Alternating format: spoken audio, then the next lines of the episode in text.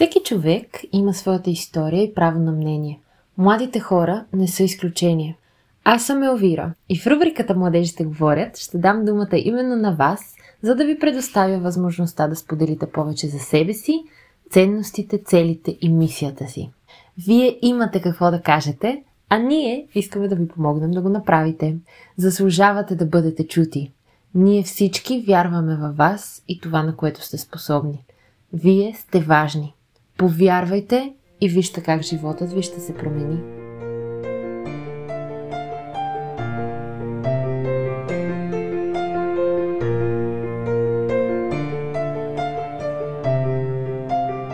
В днешния епизод ще се запознаете с Ирина.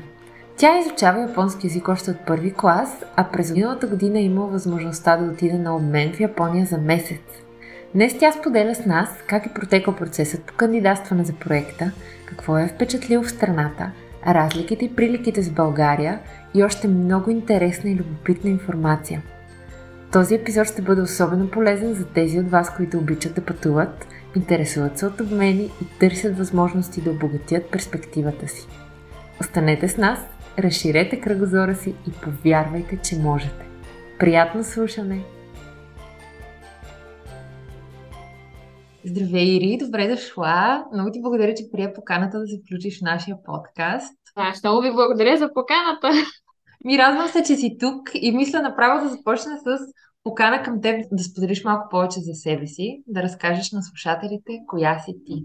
Здравейте на всички, аз съм Ирина. В момента съм на 17 години, уча японски язик.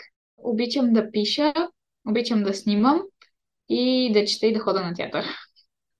Така ли обикновено прекарваш свободното си време? В писане, в четене, в театър?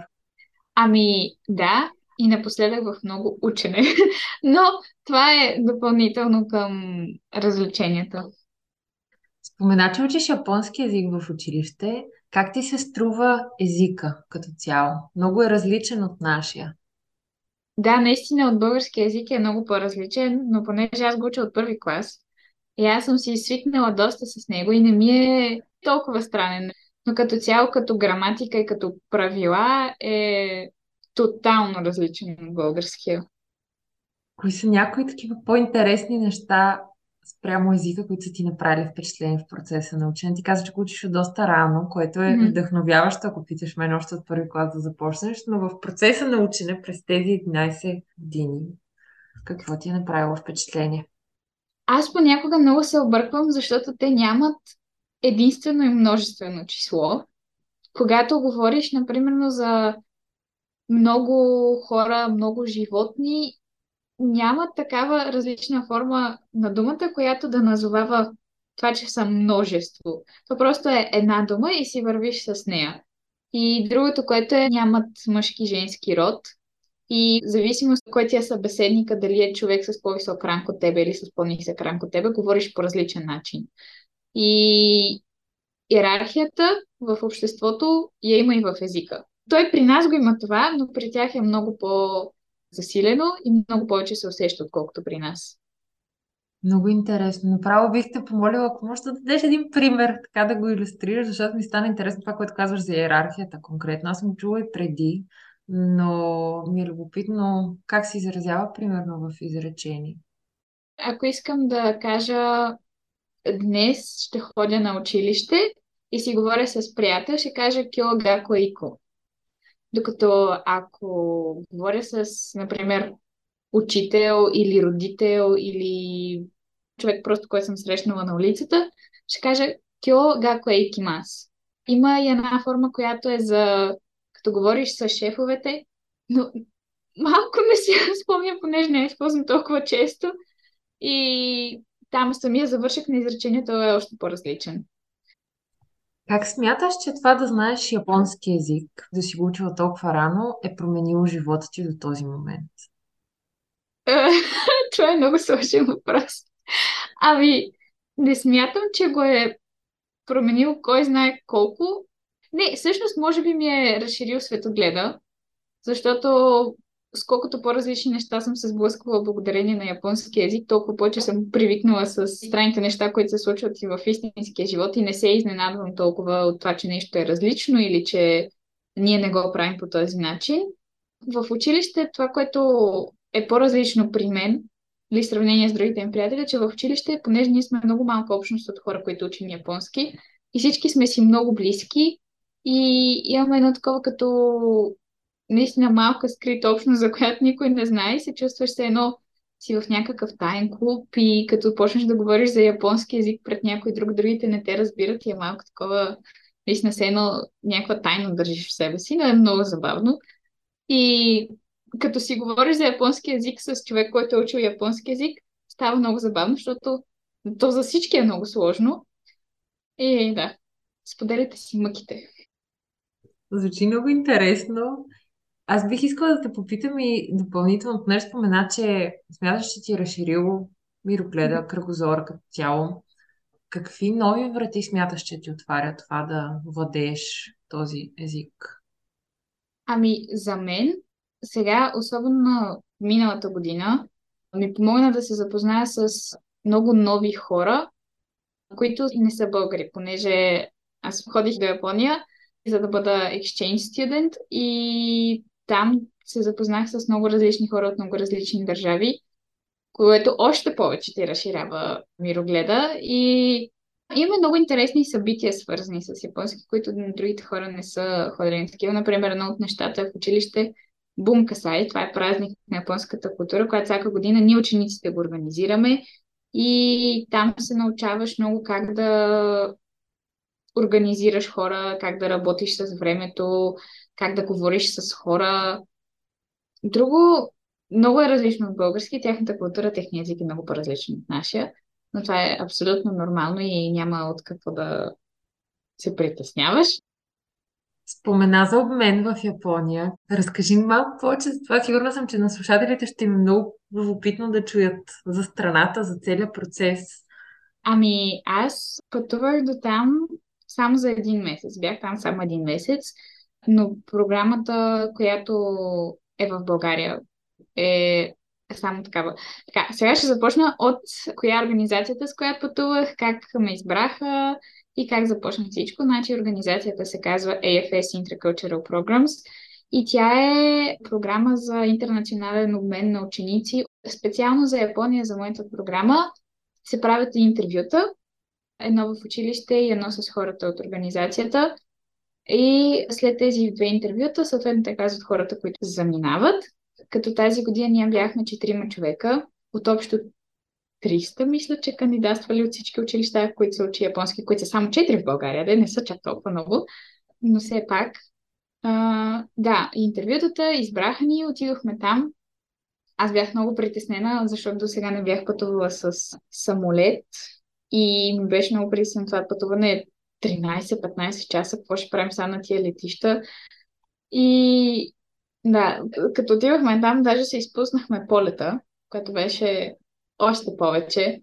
Но да, това го повторих няколко пъти преди това. Като култура са много по-различни от нас. Даже и като си събуват обувките са по-различни от нас. Те като си събуват обувките, не ги оставят просто така някак си да са си в коридора, в пространството, ами специално ги обръщат с там, където са пръстите, към вратата, за да може следващия път, като излизаш, лесно да ги обуеш и да излезеш.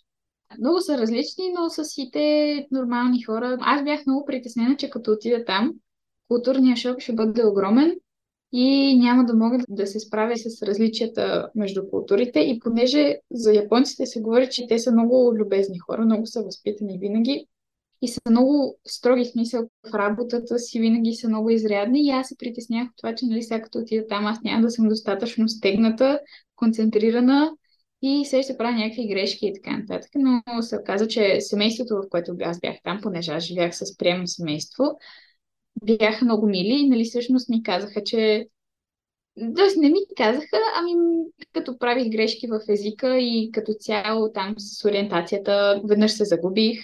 Казаха ми да не се притеснявам и ми показаха, че и те правят грешки. И даже един път нарочно се опитаха да говорят на български заради мен, за да ме накарат да се почувствам по-добре, понеже един ден тотално бях объркала думите. Сутринта приемния ми баща ми обясняваше как ще ме изпрати до училище. Има една дума, която е цурете ико на японски. и тя е изпращам. Обаче тя много си прилича с една друга дума, която е цурете куро, която е завеждам. И аз ги обърках и половин час не можахме да се разберем какво се опитва да ми каже премия ми баща. И аз много се притесних.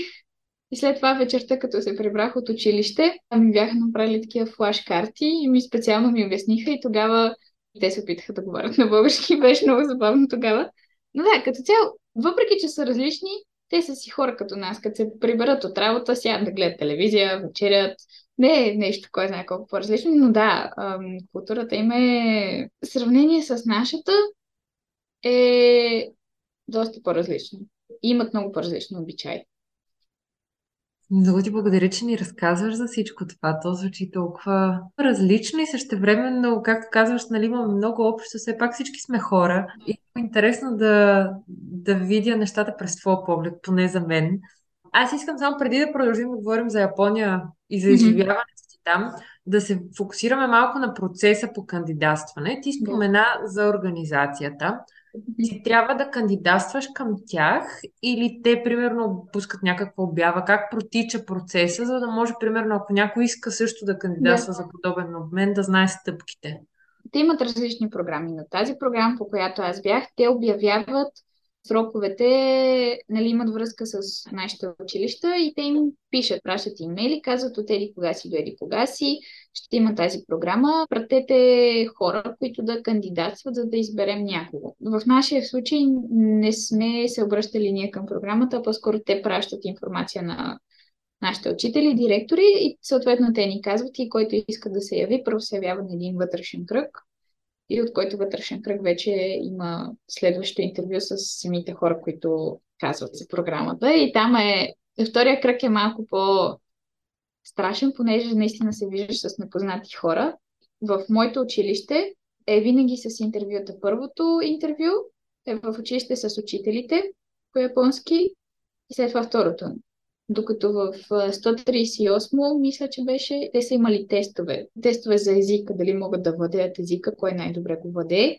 И след това вече са ги пратили на интервюта с организацията. За други програми, мисля, че човек може да се обърне към самите хора от TFS, докато при нас беше просто те нали, се обадиха и казаха, хора, тук има програма, ще пращам ученици в Япония, дайте ми ги насам.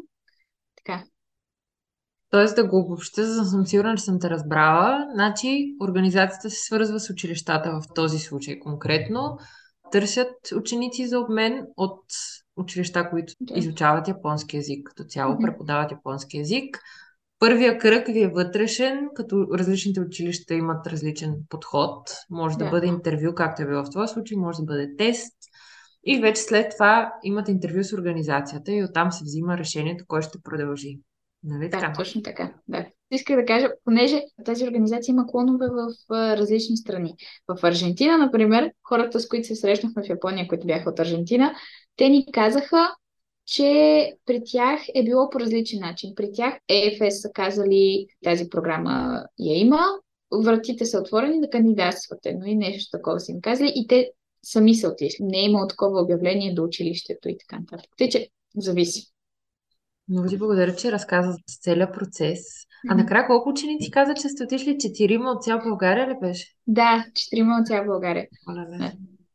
Да, много е, много е. Аз даже, аз хич не вярвах, че ще ми се получи на мене, понеже аз се явих просто и така, защото, нали, шанс е, трябва да пробваш. И въобще не очаквах, че точно пък не ще ме изберат, защото аз дори не съм толкова добра по японски. В смисъл, уча го от първи клас, но това не гарантира нищо. А между другото, по време на обмена подсигуряват ли ви се средствата за храна, за път, примерно такива неща?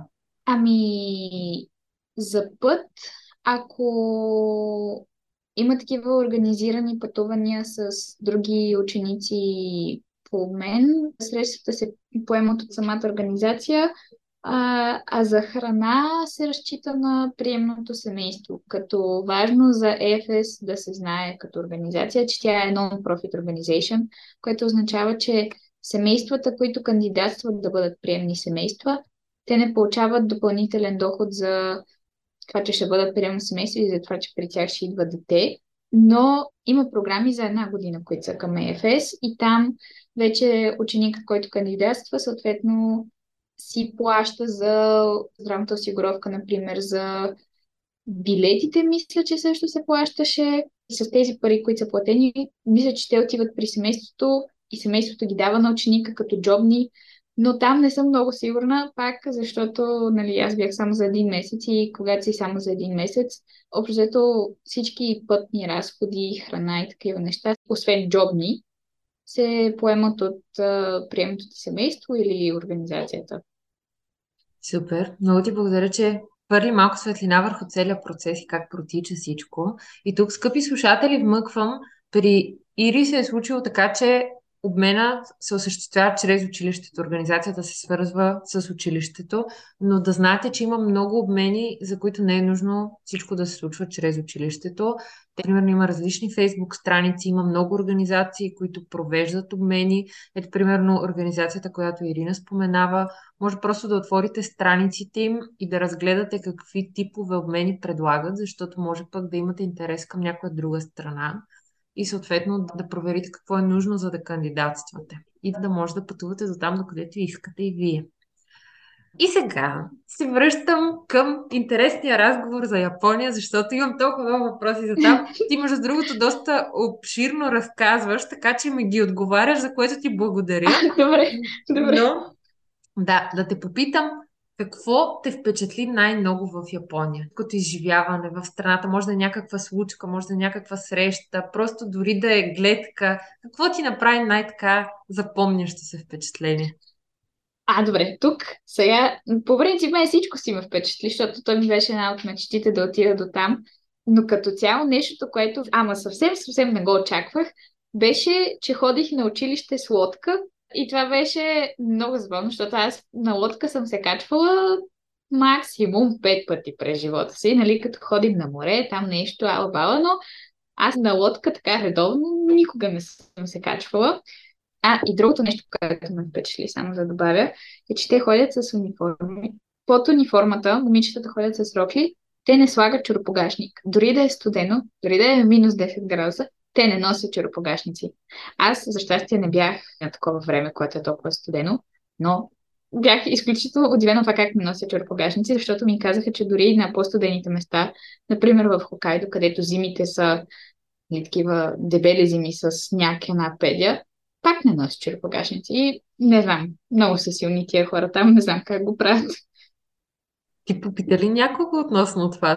Ами, понеже аз бях чувала, че имат много стрикни правила относно униформите и един ден си говорихме с едно момиче от класа ми. И аз я питах, добре, сега аз съм чувала за униформите, че правилата са доста стрикни и тя ми каза, ами да, да, да, т.е. не можеш да ходиш с всяка над униформата, не можеш да ходиш и с чурпогашник под униформата и аз такава сега ми я гледам, добре, ако ти стане наистина студено, как се обличаш и тя ми вика, ми просто под униформата слагаш една тънка блузка и това е.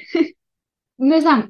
Факт е, че при тях сега не е толкова студен, нали, особено на място, което аз бях, не е толкова студен, но все пак температурите са си горе-долу като при нас. И, например, аз ако през зимата в България трябва да хода без погашник, ще ми е малко притеснявам дали няма да настина, но те са си свикнали и смятам, че са доста калени, не, не се разболяват толкова лесно и много се пазят, между другото, особено с COVID, въпреки че при тях вече не е толкова силна заразата, пак продължават да си носят маски навсякъде, да се пазят, не се бутат един в друг, спазват разстояние, винаги си слагат тия антибактериалните гелчета на ръцете.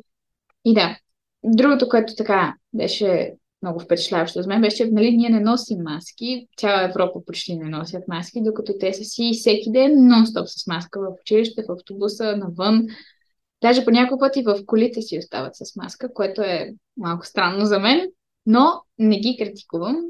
И са много срамежливи хора. Между другото, също ми разказаха пак от училище, нали, че откакто са почнали да ходят с маски, всички е почнало да ги е срам да си свалят маските и да си покажат носа и устата, защото са свикнали това да им се виждат само очите. И да. Много интересно. Ситуацията и живеенето покрай училището, с лодката, с черпогашниците, звучи много различно и много интересно. И любопитно ми е в самото училище как mm-hmm. се сториха нещата? Какви разлики видя с нашето? Първо, техните часове са 50 минути. Между часията са им винаги по 10 минути. И имате една почивка за обяд, която е 30-40 минути, нещо такова. Това, което е впечатляващо за почивката за обяд е, че почти всички си носят котии за храна. Някои си ги правят сами, но по-голямата част са направени от майките им. При тях училището не се разделя на първи, втори, трети, 10, 11, 12 клас, а са начално училище първа, втора, трета, четвърта, пета година и след това прогимназия и гимназията, като гимназията е 3 години. И аз бях втора година в гимназията, което означава 11 клас. И те са хора на 17 години, колкото мен, но на мен ми изглеждаха като големи дечковци, бяха много милички и сладички, бяха наистина много невинни в сравнение с нас, българчетата. И наистина майките им всеки ден им приготвяха обяд, те почти не помагат в къщи, което на мен беше много странно, защото дори в моето семейство, аз там като бях, нали, всеки път питам, има ли нужда от помощ нещо да направя аз нещо така нататък. И те нямат го това детето да помага, майката върши и домакинската работа и много рядко децата помагат, което за мен пак беше неочаквано. И да, друго в училището, след като приключват часовете, всеки ден имат извънкласни дейности, като тези извънкласни дейности се приемат доста на сериозно. И, например, има състезания по всяка една от извънкласните дейности. Те са най-различни. В моето училище имаше тенис, волейбол, тенис на маса, ръгби, футбол, калиграфия съответно имаше икебана. Икебаната е подреждане на цветя и съответно има и състезания по икебана за най-добре подредената икебана. Клубовете са най-различни от изкуства, спортове, даже имаше и науки, имаше един клуб, който беше по физика, там правяха някакви експерименти с някакви машинки. Но да, там наистина ги приемат много на сериозно. Друго по-различно, седят по един начин и сами си чистят училището. След часовете те хващат на една голяма метла, обръщат всички чинове т.е. столовете ги качват на чина отгоре с краката нагоре и почистват. Нали, измитат също така туалетните, те също сами си ги чистят в училище. Няма хора, които да ги чистят и много си ценят това да им е чистичко и да им е подреденичко. И дъските не са бели дъски с маркер, а са с тебешир, което е много странно за страна, която е с толкова много технологии, пък да са с старите дъски с тебешир. Но въпреки това, дъските им са понякога много джиджани, така да се каже, защото някои се дигаха нагоре-надолу, настрани, наляво, надясно, пък нали, пак са си дъски с тебешир и е така са огънати леко, като тия новите телевизори. По-различно училището, наистина малко са по-строги правилата. И другото, което е начинът по който учат, в училище не ги учат толкова много да развиват мисленето си и писането си, понеже при нас много ни карат да пишем есета, съчинения и всякакви неща, докато при тях ги карат да запомнят нещо и да знаят правилния отговор, а не да разказват, да намират чувството на еди си кой си герой в творбата и така нататък, но да, да, звучи определено, сякаш има много разлики, но пък, както казваш, и ти приликите винаги може да ги откриеш. Ти чувстваш ли се на мястото си там? Чувстваш ли се приета от останалите? Първият ден, като отидох в училището, ми беше малко странно, понеже аз бях, пак казвам, в малко градче. Там нямаше много чужденци. И съответно, тъй като ме видяха, бях така, а, това е новото момиче в училище, а, тя отиди къде си, нали? Всички знаеха откъде съм, защо идвам и така нататък. Беше малко странно и като мина по коридорите се някой ми махаше и така нататък, но не беше неприятно, просто бяха твърде развълнувани от това, че има някой, който е по-различен от тях в училището. И като цяло не съм имала този проблем да се чувствам не на мястото си. Сега имаше хора, с които повече си общувах и по-малко си общувах, но най-голямата бариера е комуникацията, понеже аз мога да говоря, разбирам по някой какво ми говорят, но все пак японски език не ми е майчин език. И когато те, например, се опитат да кажат някоя шега и много често се случваше аз да не ги разбирам и ситуацията беше малко оквърс в такива моменти. Но имам две-три приятелчета, които ми станаха доста добри приятелчета и даже в момента поддържаме връзката и че не мога да кажа, че съм си се чувствала на мястото си, но не мога да кажа че съм била отделена от тях. Те много се стараха, наистина много ми се държаха с мен. Малко е странно, по някой и те се притесняват и те отбягват, понеже сякаш знаят, че езика им е по-различен, но пък и те не владеят толкова добре английски, т.е. се получава една такова наистина бариера с комуникацията, но пък много се стараят, тъй че Значи това, което казваш, звучи сякаш езиковата бариера е едно от основните предизвикателства, с които си се сблъскала. Имаш ли други предизвикателства, с които трябваше да се справиш? Е, сега не мога да се сетя, но със сигурност, като съм била там, има много предизвикателства. А, да, особено за училище това, не знам как ще прозвучи, но часовете им са с 10 минути по-дълги от нашите, за което ги правих 50 минути. И първата една седмица аз чувствах страшно уморена и не можех да свикна с това, че часа е цели 50 минути. Наистина, то няма чак такава разлика, обаче когато имаш 6 или 7 часа, с 10 минути почивка между тях, почваш наистина много да се изморяваш и по едно време аз почнах да заспивам в часовете и те заспиват в часовете, но на мен ми беше много, как да кажа, неприятно, че сякаш не ги уважавам. Някакси така се чувствах, но просто наистина не бях свикнала. По-нататък вече почнах да си свиквам с това и да се наспивам. Други предизвикателства. Казах, че веднъж съм се загубила, обаче там е доста лесно, дори като се загубиш да се намериш, понеже хората, като им кажеш, извинявам се, обаче не знам пътя, те ти помагат, даже веднъж ме изпратиха до мястото, къде трябваше да отида. Но да, комуникирането и езиковата бариера бяха най-така сложни за мен, понеже аз пак казвам, владея езика, мога да кажа някакви неща, но не мога да се изразя както на български свободно се изразявам или на английски. И по някакъв път, например, искам да кажа нещо по-така смислено за мене и не мога да го кажа. Но пък бяха много търпеливи всички, с които си говорих, те, че се разбрахме. А сега вече чувстваш ли се по-уверена спрямо езика, така по-сигурна? А, да. Преди да отидем, много ми беше страх това да направя грешка, и като направя грешка, си мислех, че това вече е край на света, на там нататък няма да мога да се оправя. Но се оказа, че колкото в по-непозната ситуация си, толкова по-склонен си да правиш грешки. И няма нищо срамно от това да правиш грешки. И те се бъркат, и ти си човек. Аз винаги съм изпитвала едно желание, че трябва винаги да отговоря правилно, да използвам правилните думи и така нататък. Но като отидох там, дойде един момент, в който аз просто трябваше да отговоря, независимо как каквото ми дойде на ум, дори да е грешно.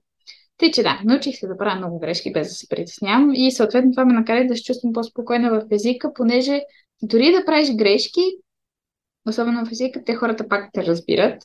И в момента сега наистина се чувствам доста по-спокойно. Мога да се изразявам по по-лесен начин, защото в училище това, което те учат е винаги да спазваш правилата и в началото, като тръгвах да говоря, винаги мисля и за това, коя е правилната граматика сега да използвам, докато като с продължение на една седмица, например, вече почваш да не мислиш толкова за граматика, ти просто трябва да използваш думите, защото като кажеш правилната дума, те ще те разберат, нали, ще хванат за това, което говориш.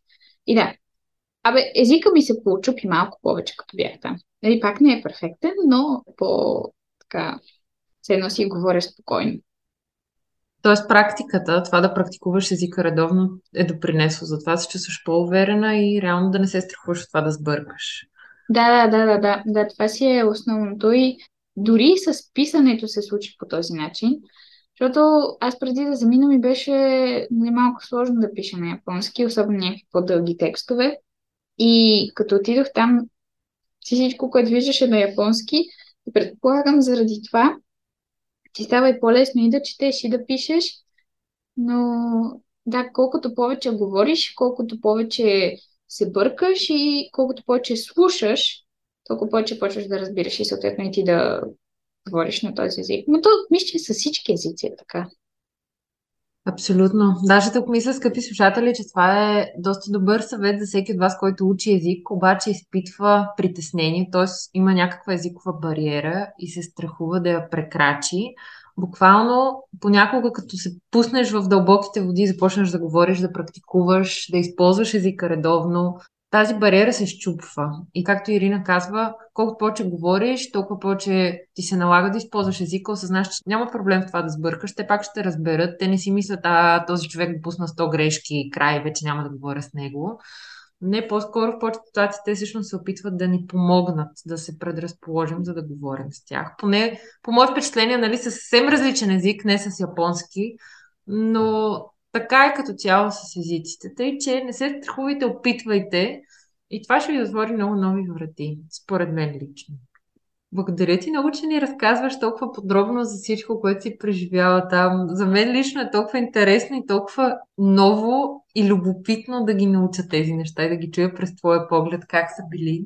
И сега бих искала да те попитам, какъв е планът ти за напред? Искаш да се върнеш обратно в Япония? Има ли друг проект, който би искала да направиш в друга страна? Горе-долу към какво си се насочила? Това е следващата стъпка. В най-близък план следващата стъпка е да завърша срока.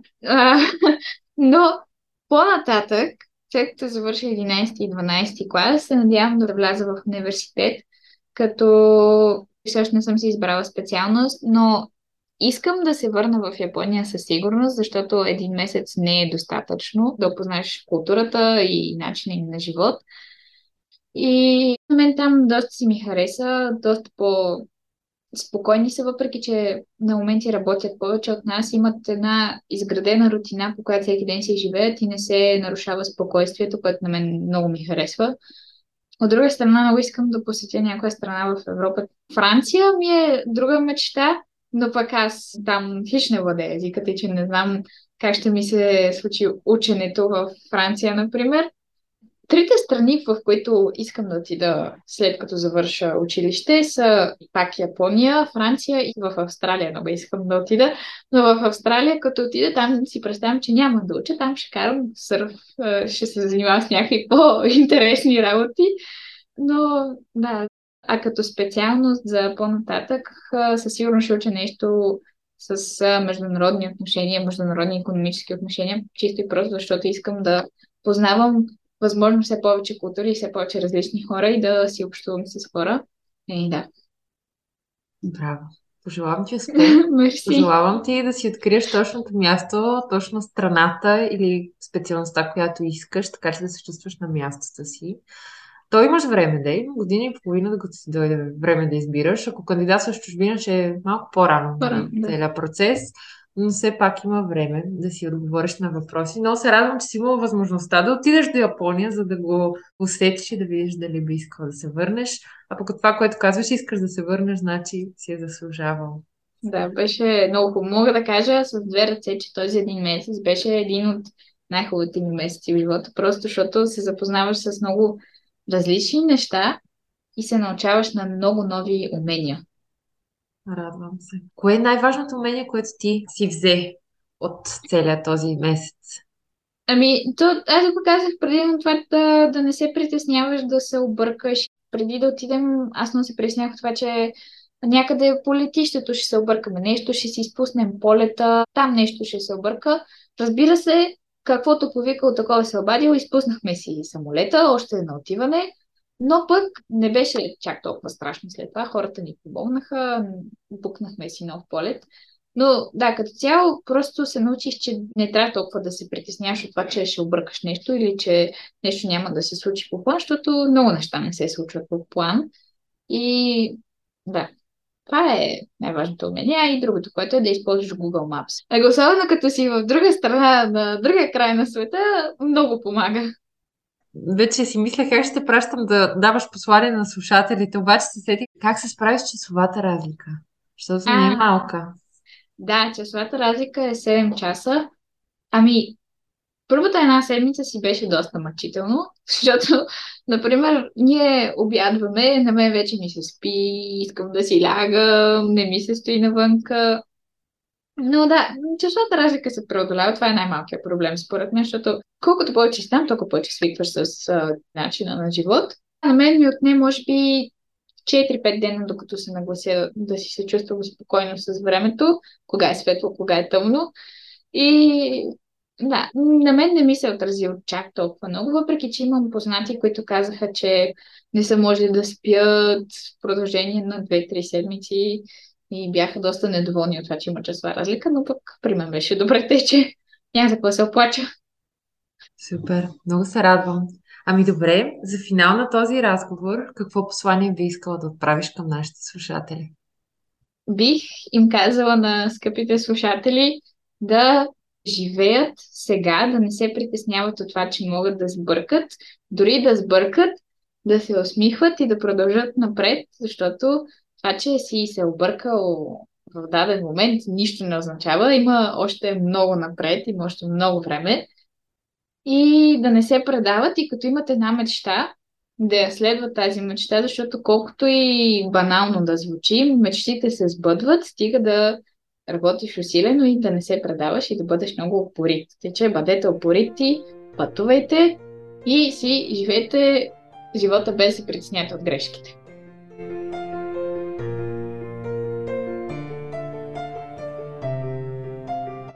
Благодарим ви, че останахте с нас до край.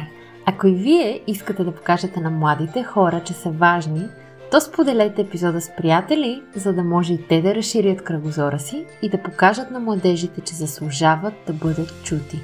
Ще се радваме и на обратната ви връзка. Свържете се с нас на WeMatter Digital Magazine в Instagram или във Facebook. До следващия път!